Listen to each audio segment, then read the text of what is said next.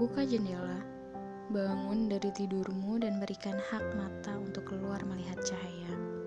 Bangun tidur segera, karena penjajah dalam bentuk narasi yang dirangkai pimpinan-pimpinan berdasi sudah mulai merusak negeri. Kamu, kita, berhak untuk berpendapat bahkan berontak.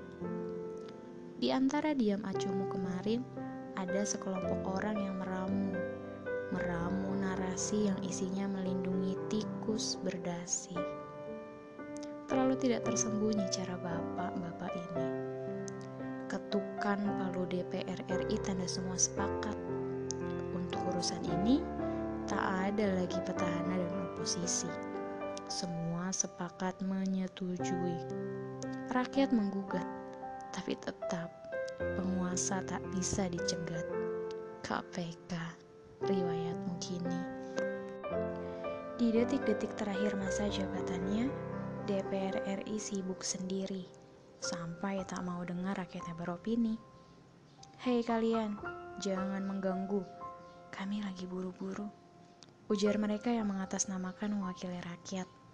Revisi Undang-Undang KPK, KUHP, pemasyarakatan, semua harus selesai dikerjakan. Semua harus berjalan mulus tanpa hambatan. Kita memang hanya rakyat biasa, terlalu tinggi jika bicara urusan negara. Tapi bukan, ini bukan soal negara saja. Ini soal kehidupan kita nanti. Apakah kita hidup dengan narasi-narasi baik atau terseret dalam narasi-narasi sesat tak beradab? Sekarang pilihan ada pada dirimu.